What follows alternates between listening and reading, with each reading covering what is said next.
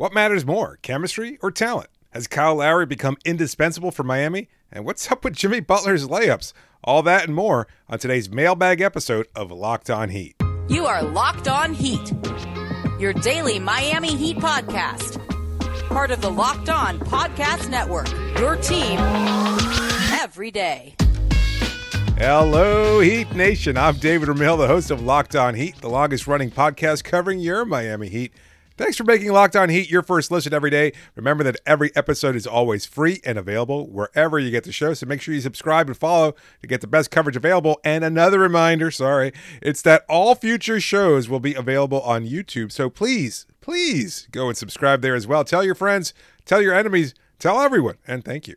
This episode of Locked On Heat is brought to you by McDonald's, proudly serving communities since 1965. McDonald's has always been more than just a place to get tasty, affordable food. It's an unofficial community center. A big thank you over to our friends at McDonald's for always being there. I'm loving it.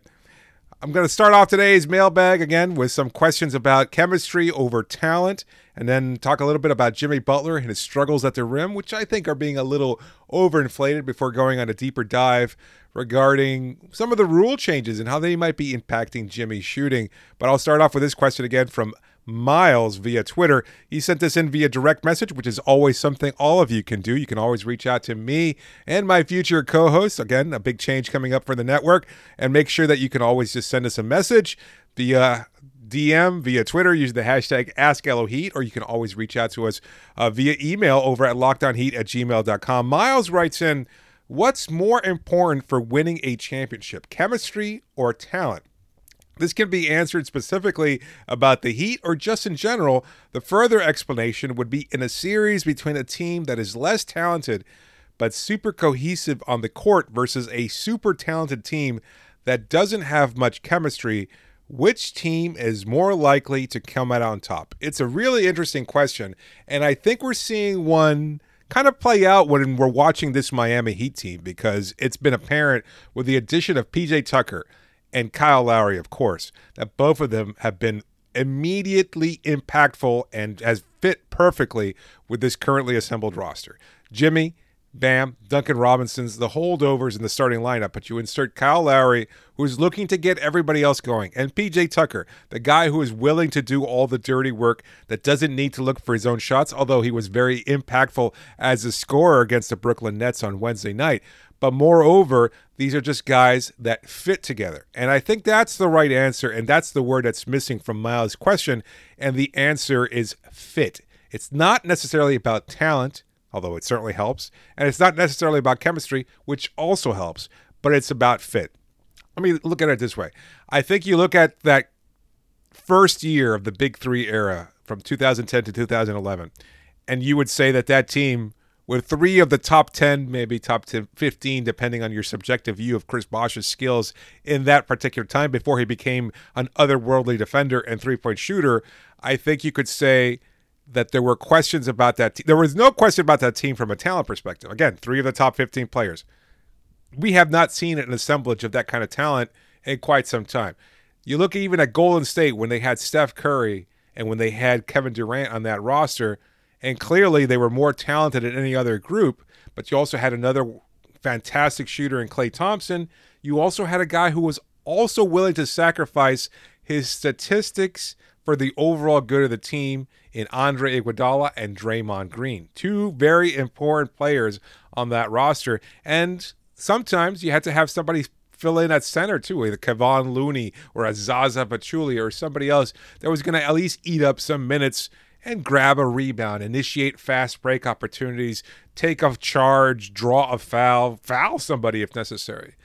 You have to have more important than anything else balance, fit over talent or over chemistry.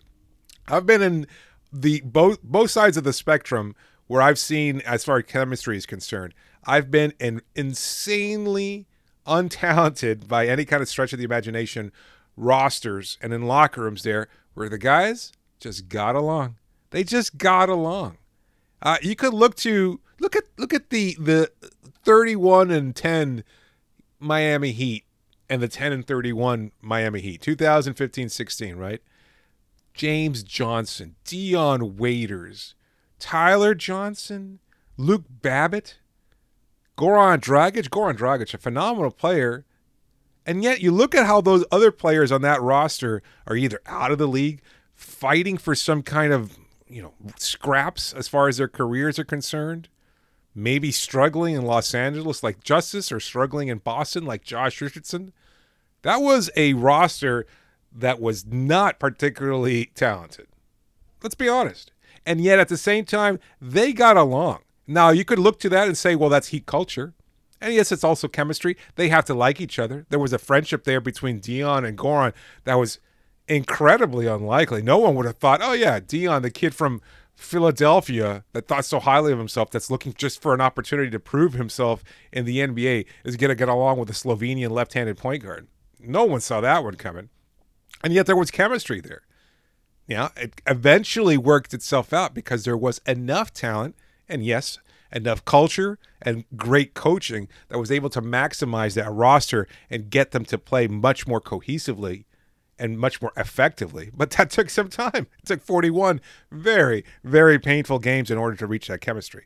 Now, I've also been on the other end of the spectrum. The most miserable locker room I have ever been in was a locker room in not not even a locker room. It was a practice, a pregame practice for the Cleveland Cavaliers the year that Dwyane Wade joined the Cavs for a brief stint there. And that was a team that was losing, that just couldn't seem to find it. And they had three Hall of Famers there. Yeah, Kyrie was no longer in that team. They had Dwyane on that roster, great friends with LeBron. They had Kevin Love there. They had LeBron there, of course. They had Jae Crowder. They had Isaiah Thomas. What a miserable group that was. Tristan Thompson, I don't know, great role players, great fit, everything else, and absolutely miserable absolutely miserable. I'm sure I've talked about it before. I, have lost track of the number of times I've mentioned it, either uh, you know personally or to other coworkers, or of course on this podcast. And yet, so I, I apologize if I've mentioned this before, but that was just so damn glum. I have never seen anything like that. A team that was on their way to a fourth consecutive NBA Finals trip couldn't stand being around each other. And that's the other end of the spectrum. And look at look at 2006 or 2005, 2016. We just saw in a fantastic Q&A with Udonis Haslem that he got into a fight with Gary Payton, his teammate that year, with a broomstick. That Payton grabbed a broomstick to try and hit Udonis Haslem. And yet somehow they managed to pull that team together and win a championship. Why? It just worked out. Fit, talent, and yes, of course, a supreme performance from Dwyane Wade. But even in the finals, yelling at Gary Payton, Dwyane yelling at Gary Payton in the middle of a finals game and just falling apart before, you know, Payton hits a, a, a huge shot in the clutch before Dwayne takes over, etc. Chemistry can only take you so far. Talent can take you only so far. What matters more than anything else is fit. And I think that's what we've seen with this roster. It's just that it's assembled well, which is why I've always been particularly high on it. Yes, I've played the devil's advocate. Yes, I've also tried to temper my expectations. Even now, with four games early on in the regular season, we haven't really seen anything. They've been tested in the terms of, you know, they faced a good Brooklyn team, they faced a really good Milwaukee team that was missing key players. They also struggled without Kyle Lowry on the floor. And so I think we haven't really seen what this Heat team is capable of. They're trending in the right direction, and that matters. And yes, overall, they have a great balance across the roster. You've got your potent scorer and Tyler Herro coming off the bench, your incredible long range shooter that even if he's knocking down, if not knocking down shots, still stretches the floor, still draws defenders on him, and can make other plays outside of just shooting. You've got Jimmy Butler, who can do a little bit of everything. Be aggressive? Sure. Make plays? Sure. Get to the line? Absolutely. Bam Adebayo, in that same mold. Defensively, absolutely. Offensively, a little bit of a playmaker, a little bit of a scorer, a little bit of awesome. And that's really worked out. And then, of course, like, like I mentioned before, Lowry, the playmaker, the one who gets everybody else going, even when his shots aren't falling. PJ Tucker, who cares if he's shooting? Yes, it's nice to get 15 points out of him like you did against the Brooklyn Nets on Wednesday, but that's not going to happen every night. In fact, I'd count that maybe five times over the course of the season he'll score 15 points or more. And yet, he fits perfectly. He just does all the dirty work. He draws charges. He gets in Kevin Durant's face. He does what's necessary. That works. That's why this team was so good a couple years ago in the Orlando bubble. Jae Crowder, similarly to what we saw from, or what we've seen so far from PJ Tucker, just a guy who can get on his teammates and and yell and and do it in a supportive way which is the difference, which is how Jimmy was perceived in Minnesota and Philadelphia and Chicago as a hard ass, right? Not trying to get everybody going. And yet he comes to Miami and it's like, you know what? He's yelling at you. Yeah, yeah, he is. Because he wants you to be better, because he knows that you can be better. And this I know I've mentioned a countless number of times before. Everybody always made such a big deal about the relationship between Butler and Wiggins, and yes, it was an awkward fit because they were both ostensibly playing the, the wing position. And I remember talking to Jimmy specifically about a piece that I never wound up writing. But what I came away from that conversation was how much Jimmy was obsessed with work and why he was at that point in time in Minnesota, mind you, even before the fight, the practice, all the other trash and that had happened in that organization. I knew that Jimmy Butler was a perfect fit in Miami. All he kept talking about was the work with the work, to work. And when he talked about Wiggins, all he kept saying was, Andrew is so talented. He just needs to put in the work. He just needs to put in the work. And he was right. Wiggins can be a phenomenal player, but he's just never necessarily become the realized version of that potential. And that's all he wants for you. That's all he's ever wanted in Philadelphia and in Miami. And in Miami, you're much more willing to accept that kind of harsh criticism because you know he's probably right. He, I think that's why Tyler has fit so well on this team because as we've seen from Udonis and Bam and everybody else, Tyler doesn't mind being criticized. He's not not necessarily soft. He's not as sensitive about that kind of criticism because he realizes Hell, if I want to get better, I better put in the work. And why wouldn't I want to listen to my 33 year old All NBA player? Why wouldn't I listen to a guy who's won three NBA championships and been to the finals five times? Six times, excuse me. Maybe they know what the hell they're talking about. And given all that, I think we've seen that Tyler has proven that he can be a capable player and capable of growing and accepting the responsibility, etc. So I hope I answered your question, Miles. But yes, We've seen Kyle be an incredible fit on this roster, but has the team become too dependent on him already? I'll answer that in the next segment. Before that, I wanted to tell you again a reminder that today's episode of Locked On Heat is brought to you by McDonald's, proudly serving communities since 1965. They've always been more than just a place to get tasty, affordable food. It's a place where friends and families can come to reconnect, a place where classmates can meet up for a study group. Win or lose, it's a place where teammates, competitors, the home team, or the away team can come to recharge. Yeah, you can get free, dependable Wi Fi or an endless supply of French fries and McFlurries, but it's the place you always look forward to stopping at, at a long road trip to rest your legs and refuel. I remember talking to my former co host, Wes Goldberg, about this. And yeah, Wes, I mean, Wes was spot on. You, you go on a long drive and you know that a McDonald's is going to be there. Maybe you're thinking, oh, maybe there's something else, another place, another restaurant but you know that McDonald's will always be there. And you know what you're getting from them. It's always going to be affordable, it's always going to be delicious, and it's always going to meet whatever you're looking for. Whether again, it's just a place to rest or a place to reconnect or a place to get great food, McDonald's is the place for you. So head to your local McDonald's to refuel and reconnect. Did somebody say Locked On Heat watch party? I'm loving it.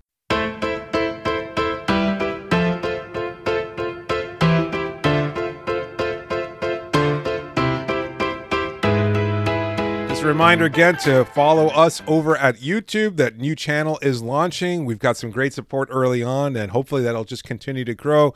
But uh, I'm going to a- take this segment to answer a couple of questions that are kind of closely connected regarding Kyle Lowry because, well, he's just become, as I mentioned earlier, indispensable to this team. 3 and 0 with him in the lineup.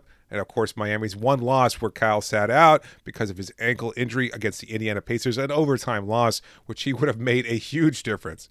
Now, this first question comes in from Shash305 via Twitter using the hashtag AskLOHeat.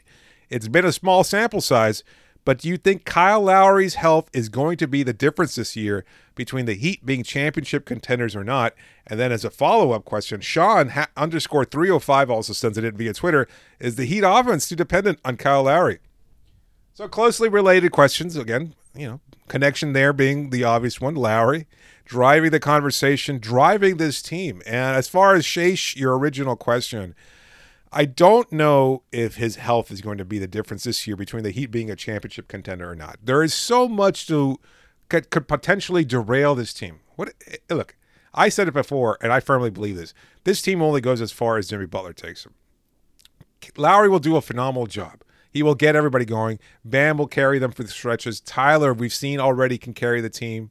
PJ can do what he does. He's not going to carry the team, not realistically, not at this point in his career. Lowry is essential out there because he is the connective glue.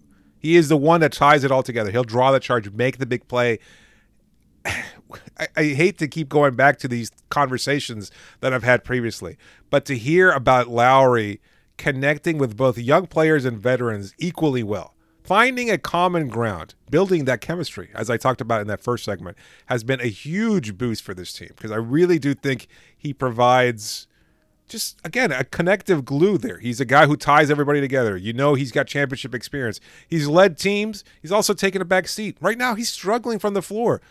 I don't really particularly care. Even though he's not shooting particularly well, I get the feeling that those things are going to work themselves out. Moreover, he's still hugely impactful. He's pushing the pace, looking ahead, finding guys open. Like everybody wants somebody who shares the ball, and Lowry excels in that particular skill. He's trying to get you better looks. He's trying to get you better opportunities to score. He doesn't care about his own numbers at this point. He's getting paid regardless if he puts up 40 points or 10.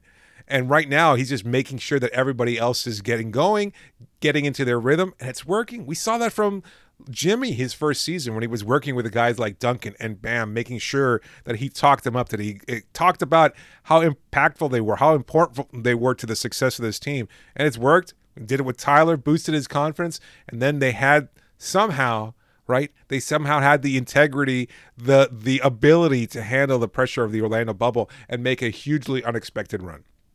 So, Shaish, to your question, I don't know how important Kyle's health is going to be because there are so many other factors here. He's incredibly important to this team, without a doubt.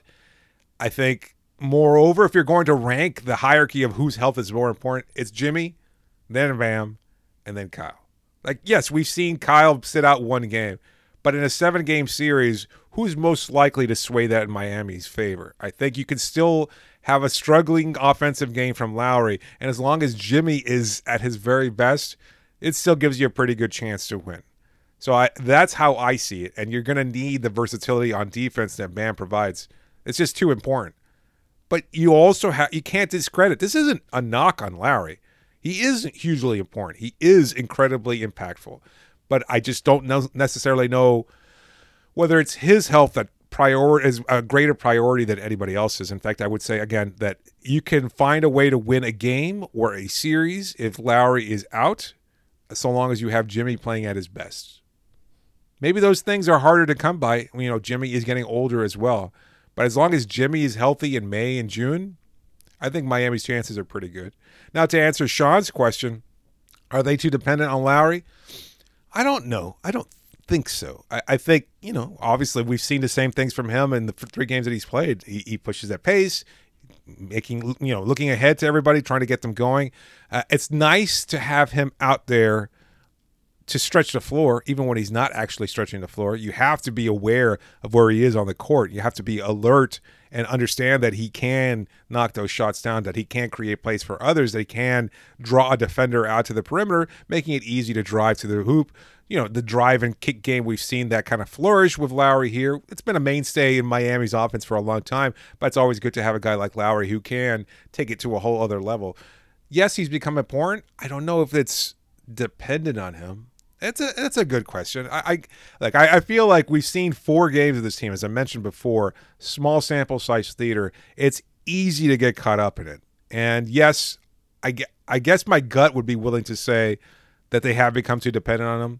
But I think he just makes everything better. And and that's to say that the pieces are already there, but that a guy like Lowry just kind of thrives and flourishes in helping them reach another level. And that's to say that they can always reach that other level, but he's he's just facilitating that. He's just making it easier for those guys to become the best versions of themselves. I don't know if that necessarily makes any sense. I'm, I'm even as I'm saying it out loud, it's tough to kind of quantify because yes, we've seen Jimmy have phenomenal performances where he's been single-handedly responsible for those performances. It wasn't dependent on Lowry. Was, he wasn't even on the roster. It wasn't dependent on Goran Dragic, who wasn't even available, or Bam Adebayo or anybody else. It was just Jimmy saying, you know what, give me the effing ball. I'm going to go and take over. So it's nice to have Lowry out there. He does make things easier for everybody else. I don't think anybody is dependent on him just yet. We'll see. We'll see. At this point in time, my answer is they're making the most of having Lowry out there, and Lowry is bringing the best in everybody else, which is what you want. Before we have to even have any kind of concerns about whether or not the team is falling apart without. Look, they've changed their offense. He provides a spark they didn't have. I don't think Jimmy was willing in a, a you know a, an early season game in October to take over the game the way he did in the NBA Finals against the Los Angeles Lakers. You know, maybe he could have scored a, a 40 point triple double against the Pacers, but it's probably not something you want to rely on for. Look, we've seen guys like Bradley Beal and others, Dame Lillard, et cetera, put up big numbers in mid season, regular season games, and for what? You know, they can get shut down in the playoffs. In, in Beal's case, maybe they won't even make the playoffs. Putting up those big numbers in, in October or February or whatever doesn't translate into victories. And I think that's what this team still this is where this team still flourishes. This is where this team is looking ahead, you know, similar to what Lowry does. They're looking ahead to victories, not whether I score 25 points per game, not whether I beat the Pacers in October, but can I beat the Nets and the Bucks in June or, or May? You know, as I advanced on my way to the NBA Finals. That's what their goal is. That's what they're looking ahead to. So, right now, very too early to tell. I appreciate all these questions, and I apologize if I can't give the nuanced answers that maybe some of you are looking for. But at the same time, it's been four games, and I don't know if we've got a good gauge yet for what this team is capable of. We've seen things, we've seen them trend positively, and yet I still think that there's growth to be had if they're able to unlock shooters like Duncan, Tyler, Kyle, etc., this team can be very, very good. That's just my opinion. Take it for what you will.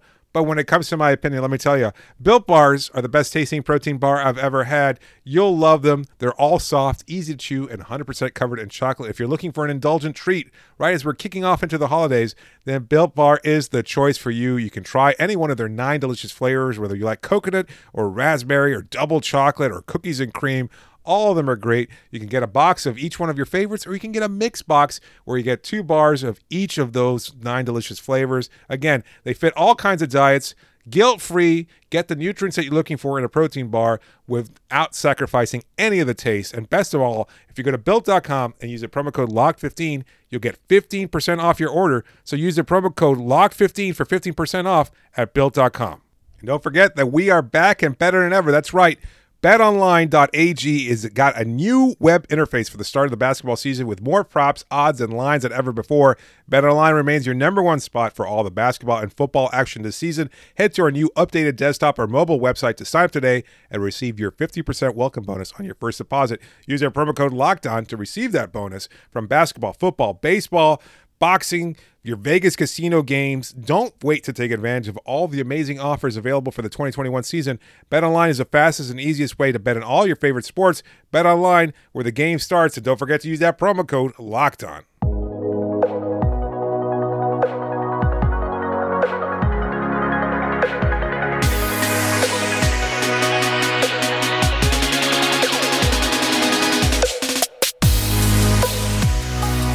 Reminder that you can always reach me via email at lockedonheat at gmail.com or via Twitter. Use the hashtag AskLOHeat. Be sure to please follow the show on iTunes, on YouTube, wherever you get podcasts. And again, leave a review, please. A couple more questions in today's mailbag. Uh, this one comes in via Twitter from Samuel. You were originally thinking that we should get someone like Thad Young in the secondary market before the deadline, but now that you've seen Dewayne Dedmon and Markieff Morris hold their own off the bench, do you think the John Wall route would benefit benefit Miami more than bolstering the front court? Great question. I know a lot of people are thinking, well, maybe there's one more move ahead. The X factor in all this is the one player we just haven't seen perform at all for Miami, and that's Victor Oladipo. I think Oladipo currently is better than John Wall currently. I think we've seen we've read too much into that one Pacers game because it was kind of startling to see a team that was so dynamic against the Milwaukee Bucks kind of struggle, right? To to look any kind of sense of competency against the Pacers. They just were not the same team from one day to the next. On Thursday against the Bucks, they were fantastic. On Saturday against the Pacers, barely recognizable. Since then, they've won two great games with Lowry in the on the lineup, and I think certainly that's helped Miami. Kind of, you know, poking holes in what I was talking about before regarding Jimmy Butler able to take over games. He couldn't do it against the Pacers maybe it's not that big a deal, as I mentioned before. As far as Samuel, your question is concerned, I, I don't know. I, I really I struggle with with this kind of answer because again, Four games, really hard to tell.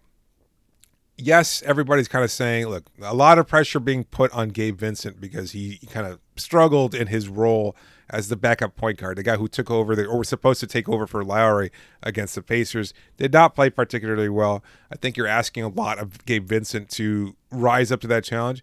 But I don't know if anybody would be talking about Gabe Vincent's performance if Jimmy and Bam had played as well as they're capable of.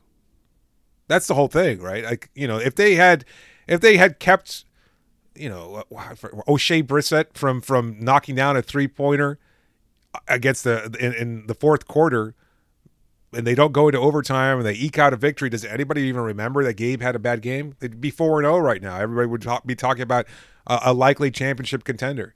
You know, oh, they're capable of beating anybody in the East, even without Lowry. With Lowry, instead, you know, they struggle in the overtime. And I still think that there was something going on there with Jimmy and Bam that looked incredibly sluggish. This is not the best version of either of those players. Jimmy talked about it, and then, of course, he wound up following it up with a 36 point performance against the Magic, wound up having a huge game, nearly a triple double against the Nets. Incredibly, you know, just great performances from him. So, to me, I, I, don't, I don't I don't know exactly. I don't think Wall who's not playing, I don't think he is the right answer. I don't know that there is a right answer. I think the best answer realistically is still Victor Oladipo. And if you've already got him on the roster, and again, this goes to Pat Riley's comments before the season started and how willing the Miami front office and Micky Arison are to take on a 15th player because you've got an open roster spot here. You've got the spot there. Yes, you take on that player, you'll pay the tax, and then next year you have to pay the repeater tax. Totally understandable why they wouldn't want to pay for that kind of expense. And I don't know what Thad Young brings at this point in time because he's not playing in San Antonio. He's just not getting any opportunities with the Spurs.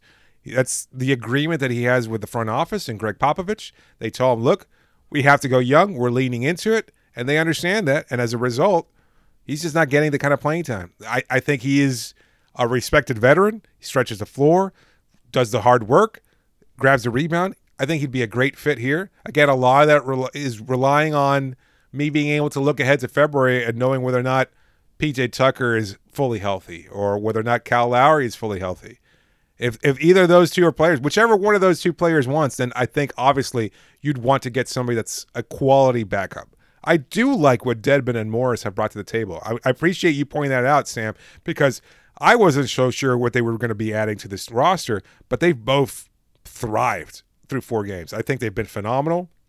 Morris seems to be getting into shape. I think he's finding his rhythm as a scorer. I think he's still going to show some improvement here and there. I think he's also going to have a couple games where you go, God damn, what are you doing, Markieff? And yet at the same time, he's impactful. Dedmon, similarly, he can be played off the floor, but against the Nets, huge body out there, swatty shots, pulling down rebounds, getting the easy looks. And if he's knocking down that 15 footer, that's that's great. That's that is gravy. That is something you did not expect from Dewayne Dedmon. Not realistically. Like you saw him last year. How many jumpers did he take at all? It was garbage points, right? It was just cleaning up the glass and doing a phenomenal job at, at it. And that's why I had doubts about whether or not he'd be able to take that and translate it to this season. But he's looked in shape. He's looked energized. He's going to get paid next season. This is the Dewayne Dedmon farewell tour, basically. He's been that good. So why not bring in another guy like that? Why not bring another guy that has been proven at this level who might need something else to prove? He's never won a championship, might want to be a part of this team. He's an old competitor, a guy that Miami knows pretty well from their his days in Chicago and before that in Indiana. I think they'd love to have a guy like that. He just seems like he fits this roster without being disruptive. He's not taking over anybody's time. If you bring in a guy like John Wall, not a knock on Wall. I don't even know him. I've, I've really, I think I talked to him once over the course of I don't know how many years now I've been covering the league. I think I've spoken to him once. He seemed fine. I was talking to him about Kelly Oubre. That's what it was. And I'll tell you, he, he spoke glowingly about Oubre. That's fine. And yet, I don't really know him. You kind of hear a little bit of a buzz about mm, maybe at this point, not necessarily selfish, but he's looking to prove something because he's been on the outs for so long between injuries, between the contract, between being traded from Washington he is a man without a home. He's lost. So I don't know if he's necessarily going to be the best fit. To go back to our, original question, I don't know that he's necessarily going to be the best fit on this roster. To me, it would still be a guy who you can plug and play And that is where Thad fits in best.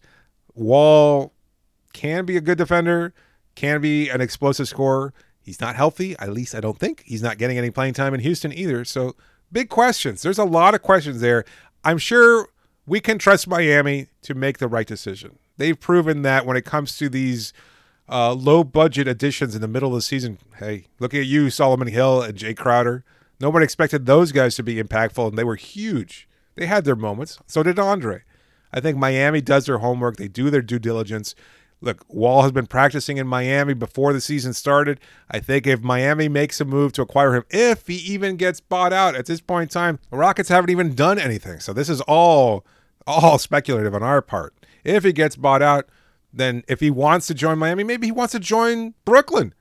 Maybe Kyrie never comes back. Maybe Kyrie just decides to sit out the season to prove a point. No one knows what's happening with Kyrie Irving. And he could say, you know what, I'm going to join that team. I would be very, very leery of doing that if I was Brooklyn because that roster feels like it is a powder keg waiting to go off. Again, tying all to my original, the original question sent in from Miles. Talent, all the talent in the world. And yet, there are concerns there about how it all fits, how the roster is built, whether or not you're going to get the best out of everybody. Maybe it has a lot to do with James Harden. And this kind of ties into this next question who comes in via Jeff. Oh, offensive ratings at its lowest since 2016 and effective field goal percentage has regressed to its lowest since 2017. The rule changes seem largely responsible. Do you think offenses will improve as players adjust, or will that be offset by defenses adjusting to their new power? Jeff, yes. I think it's four games, and I think that we, again, try to read a little bit too much into what we've seen so far. I don't know how it's all going to shake out by the end of the season. We're starting to see the immediate impact of it when it impacts James Harden. And I will say, I think it's impacting Jimmy Butler as well. A lot of you are concerned about Jimmy's layups. And I went and looked back at some of those shots that he was taking against the Nets. He was looking for contact, not as egregiously, not as floppishly as James Harden, but he was looking for contact. I don't think he was even trying to knock down that layup as often as he was just looking to get the foul call. Now there were a couple times there where he was under the basket and he got a rebound. He was just putting up a floater or something like that. Those shots looked a little wonky. Like he's still shooting sixty percent at the rim. I mean, I, think it's fine. I, I, think we're kind of overblowing it again after four games. Jeff, to your question, I, I have no no exact clue as to how it's all going to shake out. My feeling is that the rules are changing something, but it's also four games into the season. We always see teams kind of struggle off the bat. I think it'll continue to improve throughout the course of the season. Now, I don't know if you looked at these statistics through the first four games of the season and said, oh, okay, well, this is indicative of other small samples throughout that time. Probably not. I also think that the league is constantly changing. I think we're going to start to see a couple players figure it out. I, I really do think Harden, as much fun as it is to trash a guy like that, and believe me, I am not a fan of his style of play. I think he's going to figure it out. He's just too good a shooter, too good a playmaker to just kind of just languish and rely so heavily on free throw shooting. There's going to be some kind of awakening there. I'm not sure when it happens, but I think eventually he'll figure it out. I think defenses will also continue to to shine to some degree because they're going to have a little bit more, well, freedom, right? The power that you describe in your question. So I, I think it's a great question. I think we just haven't seen enough. I know that's vague. I hate doing that to you, Jeff. But you know, you, it's just too early to tell exactly how it's all going to work out. My feeling is that players, as they always have, will figure it out. For all the early complaints about three-point shooting and how the league is changing, etc., players have always figured out. i am old enough to remember griping about the hand check rule being taken away. Well, how are we supposed to defend these players, etc.? They figured out. They figured out. They always do. They always change the rules. Not not necessarily the rules. They always change the style of play. They always try to do the best. You'll always see the best product out there. And believe me, I, I think I speak for a lot of you.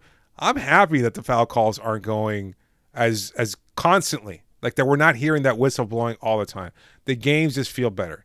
I know it's gonna shoot it's gonna it's gonna bite Miami in the ass at some point. That's just the reality of it. Because Jimmy is a guy who has not notoriously hunted fouls like James Harden, but I, I, think he's been the beneficiary of some pretty good calls over the course of his time. And I think he's looking for those calls on occasion. It's just the way it works. It's tied into the hierarchy of the NBA, the superstar who believes that he drives the 18,000 fans that are there to see him. it's what you need in order to thrive at this level, something that none of us can can relate to. I don't know what it's like to be that kind of a superstar. I don't have 18,000 people watching or waiting for me to perform at the highest level. So uh, if I did, maybe I'd have a lot more of an ego to me. But instead, I'm I'm sitting here in my pajamas recording an episode of Locked On Heat. Anyway, thank you so much for tuning in. Always a pleasure to answer your mailbag questions. Keep those coming in, not just for specific episodes, but just in general. If you've got a question about the games, if you've got a question about any of the players or potential moves that Miami can make, send them on through via Twitter, via direct message, via email over at Locked On Heat. Uh, this is it for today's episode. I'll be back at the FTX Arena to cover Friday's game against the Charlotte Hornets. Should be a good one. Special thanks to all of our sponsors for supporting today's episode. Special thanks to all of you for taking the time to make us your first listen every day. This is David Ramil signing off for now.